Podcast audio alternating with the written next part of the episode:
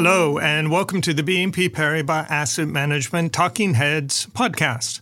I'm Daniel Morris, Chief Market Strategist, and today I'm joined by Olivier de la Rouzière, CIO for Fixed Income. As we're all very much aware, we're in the midst of a, a geopolitical, arguably global crisis. One of the few things perhaps that we can say about those are that they're unpredictable and, and very challenging, certainly from an investment point of view. Now let's turn to you, Olivier. Uh, you're running or managing the fixed income portfolios across your business. What's been your reaction to all of this?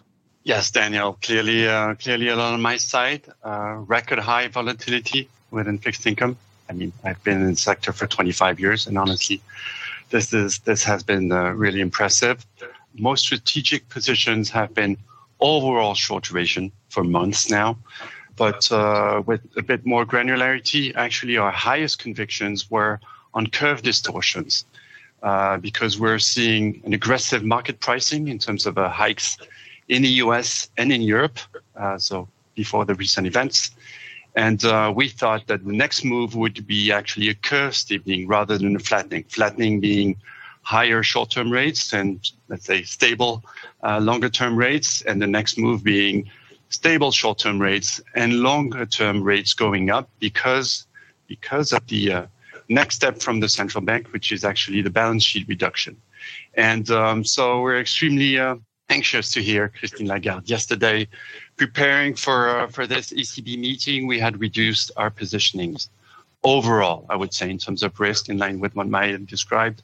Overall on duration, overall on curve distortions, overall on spreads, and, uh, and maybe later on we'll touch on liquidity. Uh, clearly, over the last days, liquidity has dropped. We've been increasing our uh, cash positions, reducing some maturity in, in spread positions. So, getting ready for the worst just because we're uh, observing this uh, incredible volatility. And hopefully, uh, Christine Lagarde confirmed her, um, I mean, our expectations and some visibility over the next quarters. I think uh, this has reassured markets. And again, um, we will probably in the next step is is coming back to those uh, more risky trades on curve and spreads. But uh, we've adapted to the recent volatility. Uh, let's step back a bit. Appreciate you know you've had to manage the portfolios in the short term. I'm curious to hear kind of what's changed in terms of your medium-term views. On uh, one hand, uh, arguably it's a bit more of the same. We had inflation before, we had more inflation now. Uh, central banks still hiking. Uh, but I imagine uh, what you thought might do well this year and might do poorly uh, has altered somewhat. Are there any views that you've changed in terms of what you do expect for returns uh, this year out of different sub-asset classes in your world? Well, clearly the implications of uh, inflation and rising inflation do change completely change the picture within fixed income. We thought we had visibility. We thought the central bankers had this uh, in hand, uh, and this isn't only a short-term question. This is a longer-term one. Uh, we're now revising our inflation uh, expectations for this year and for next year. Uh, we might even see some double-digit figures. That's what I've seen uh, from some counterparty and research. Double-digit figures in the U.S. this is definitely going to scare a number of people, and starting with central bankers. So I would say that, uh, of course, uh, uh, difficult situation of much higher inflation and poor visibility on growth. Even Christine Lagarde, who yesterday was very clear about uh, the path for a balance sheet reduction, uh, was a lot less clear about uh, her GDP forecast, and and even said she would be data dependent at the end of this year, and that she would adapt her policy to to the data observed. So Just saying, this has major implications for us because it always starts with central bankers. Uh, but in terms of strategies, in terms of uh, higher convictions, it has to be on the spread side. Uh, we thought that, uh, I mean, that was the situation a few weeks ago. Fundamentals looked really strong. Valuations looked stretched. That was uh, that was very obvious, and we had been reducing risks. We need to accelerate on this. Uh, clearly, the fundamentals are being challenged on the credit side both on IG and high yield. I mean, valuation is getting more attractive, but that's only a, a consequence of uh, weaker fundamentals. I'm not saying corporates are doing poorly. Uh, of course, uh, we've seen we've seen the levels of uh, issuance. They have benefited from the uh, very uh, uh, supportive and, and, and, low yield conditions. so they've been, of course, borrowing a lot and and keeping that cash for for future investments we think the future is more uncertain for a number of sectors. Uh, obviously, certain sectors like the auto sector, and in a way, they will need those uh, those cash reserves. So, uh, more cautious about the spread sector than we were. We were already quite cautious, but clearly accelerating on on our uh, reducing of exposure. I would say. So I think in your remarks previously, you mentioned liquidity, you, you mentioned volatility, and I would think of the asset classes we're discussing here. Uh, that's one of the bigger changes for you. I think you always worry about liquidity uh, in fixed income in times of stress. Uh, so uh, how have, I guess, how do you see the environment currently? How challenged uh, is liquidity? and inevitably, then how do you manage around that?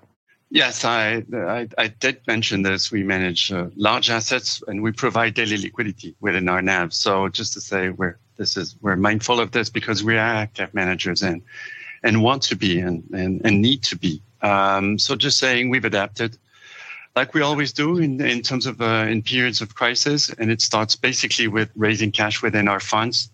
Um, I would say uh, the standard portion of cash is probably something like zero to five percent. Uh, there in some of our funds, we're closer to 15, 20% of our of, of holding in cash or extremely uh, liquid bonds. And uh, a big part of my business is focusing on short duration, not only money market, but short duration fixed income. I can tell you in, in these businesses, we have uh, holdings as large as uh, 30 to 50% of the assets under one year of maturity. But just saying, we're, we're ready for tougher times, but of course, this can have a cost. So we're always mindful of performance as well because uh, we're not sure about how long this is going to last. So just to say, on the rest of the funds, we're extremely active, and there we have very useful resources uh, like the trading desk, uh, which is just as specialized as we are in the subsectors of fixed income. So we get uh, a lot of uh, regular and uh, very granular information on where liquidity stands within sectors, within maturities, because it's not an overall illiquid situation. It's every day a surprise on where we can trade. Uh, and I can tell you, it's not always about high yield and EM. Uh, sometimes I've heard my PMs complain about uh, illiquid uh, linkers in the sovereign space. So we need to adapt and turn to uh, the most active parts of where the market trades and uh, MIFID has helped. You know, on fixed income, it used to be more opaque. Now we have a, a lot of data. This requires resources to uh, to uh, um, use this data, and and we have been over the last years investing in people and and tools uh, for more market market monitoring. Uh, this has helped uh, during the pandemic crisis. During this crisis, we have all the information that we need on where liquidity stands every day prior to taking these investment decisions. And, and as you know, uh, fixed income, and maybe not everyone knows, uh, often has very high turnovers in the portfolio. So just saying, it's not because we have more cash within our funds that we're uh, less active, uh, but it requires additional work with the trading functions. So again, focusing on different sectors, different maturities, and that changes every day. So let's uh, change tack just a bit. BNP has been committed to sustainability for a while now. Our, our, tagline, not incidentally, is a sustainable investor for a changing world. And I think one of the maybe uh, unexpected consequences of the crisis is an even uh, higher emphasis on a realization of the importance of the energy transition and, and renewables. Um, so I want to ask about the implications uh, for debt, given that there are discussions about uh, issuing some debt to support the transition. But uh, as I think we all know, you can't uh, keep issuing debt indefinitely. Well, on my side, uh, there are very different uh, answers to your question, Daniel, and it starts with the nature of of issuance. Of course, on the fixed income side, we've been very happy with the developments on the on the thematic bonds, the, the sustainable bonds, uh, both green bonds, social bonds more recently, and um, and it's very obvious that uh, with the most recent discussions about uh, more issuance in terms of uh, financing uh, defense uh, that might not look very green. Uh, just to say, public institutions have really helped that development in the market, and, and internally, as you may know or can imagine, uh, there's definitely a premium for all PMs to invest in those green bonds or social bonds uh, versus versus then benchmarks. So just to say, saying we've been pushing hard for this, and uh, and we can see this in in, in our assets. Um, now, what we're mentioning here, which is different in terms of nature of financing, I did mention the level of cash. So I'm not really worried about the issuance. I'm not worried about the appetite for investors. As always, it's the nature of the investors we'll be looking at, and I'm very sure that uh, that we'll be seeing uh, a major appetite from local investors uh, to buy these these bonds which are always cheap. I mean, uh, we're saying rates are higher, but actually overall, of course, yields is still very low. It's very cheap uh, uh, for public institutions or even corporates to to borrow and finance those those um, those needs. Just to say, appetite is there, will be there. it's a major turn in in the sector allocation, which was turning a lot more green, definitely. and and something else I would add, maybe because I'm a I'm a Euro fan. Uh, just to say, the recent discussions about uh, you know Euro or European jumbo bonds to finance this is always good news. Uh, we need this in the very long cycle of European construction. Uh, it reinforces the Euro bloc having a global euro policy to manage these questions is always a great uh, turn in, in this crisis, like in the previous ones. And, uh, and I've taken this very positively, and I'm sure European and international investors uh, will support these, uh, these upcoming uh, needs. Olivier, emerging market debt, uh, Russia, Ukraine, uh, uh, clearly potentially one of the most impacted areas. Uh, again, how has that team uh, assessed the situation and managing uh, the environment?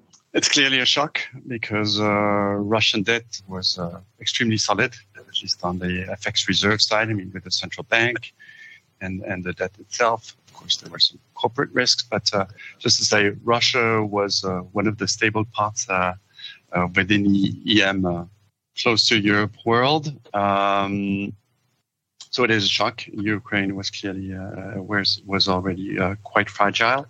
So purely in terms of investing in in those two countries, um, they are part of the benchmark. So I would say everything, everyone tends to have an opinion on these debts, and uh, and we did. Uh, we did have a, positive, uh, opportunistic uh, stance on both debts. Uh, but of course, as always on, on, on EM debt, you know, we don't only manage rates, we manage rates, spreads, and currencies, and very often in in uh, in different ways because this offers diversification. So it was also the case. We've been extremely tactical, I would say, on the three leverages, looking at some corporates, high quality corporates, uh, trading very tactically the sovereign debts, and also very tactically the currency. So uh, this is a, this is a clearly a difficult moment for uh, EMPMs who are naturally all exposed uh, to these debts, uh, being in the benchmarks. Um, and uh, I would say we're risk managers. So uh, as always, we manage some exposures versus others. Um, we've been reducing risks elsewhere uh, in countries where we had bought protection. Uh, uh, countries like uh, China, for example, where we're positive as well. We've been buying protection. Other areas, oil producers, where we were underweight, we've actually been uh, uh, reducing our our protection or buying these these sectors as as a hedge to um, to these exposures in Eastern Europe, I would say. So again, actively managing all leverages, uh, rates, uh, spreads, uh, and FX across across the globe because this has implications across the globe. So I think we have uh, time for a lightning round question. So just a quick response on your highest conviction view right now. Um, I just mentioned EM. I think it's, uh, as always, a great reminder for diversification. So in every allocation within fixed income, do consider EM. It really, I mean, you're, you're getting paid for your risks. Uh, this is, uh, as an investor, this is always what I've, uh, I'm looking for. Uh, we're great duration managers or curve managers or spread managers, but diversify your risk. So keep EM insight in, in, in your allocations. Well, that's all we have time for today. If you'd like more information, please reach out to your BNP Paribas Asset Management contact or check out our Investors Corner blog. For listeners who have devices with Alexa, you can ask Alexa to enable investment insights or search for investment insights on Amazon under the category Alexa Skills. My thanks to Olivier for sharing his insights. Please join me next week when I'll be speaking with Maya Bhandari about the implications of the Ukraine conflict for multi asset portfolios. Until then, we hope you stay safe and take care.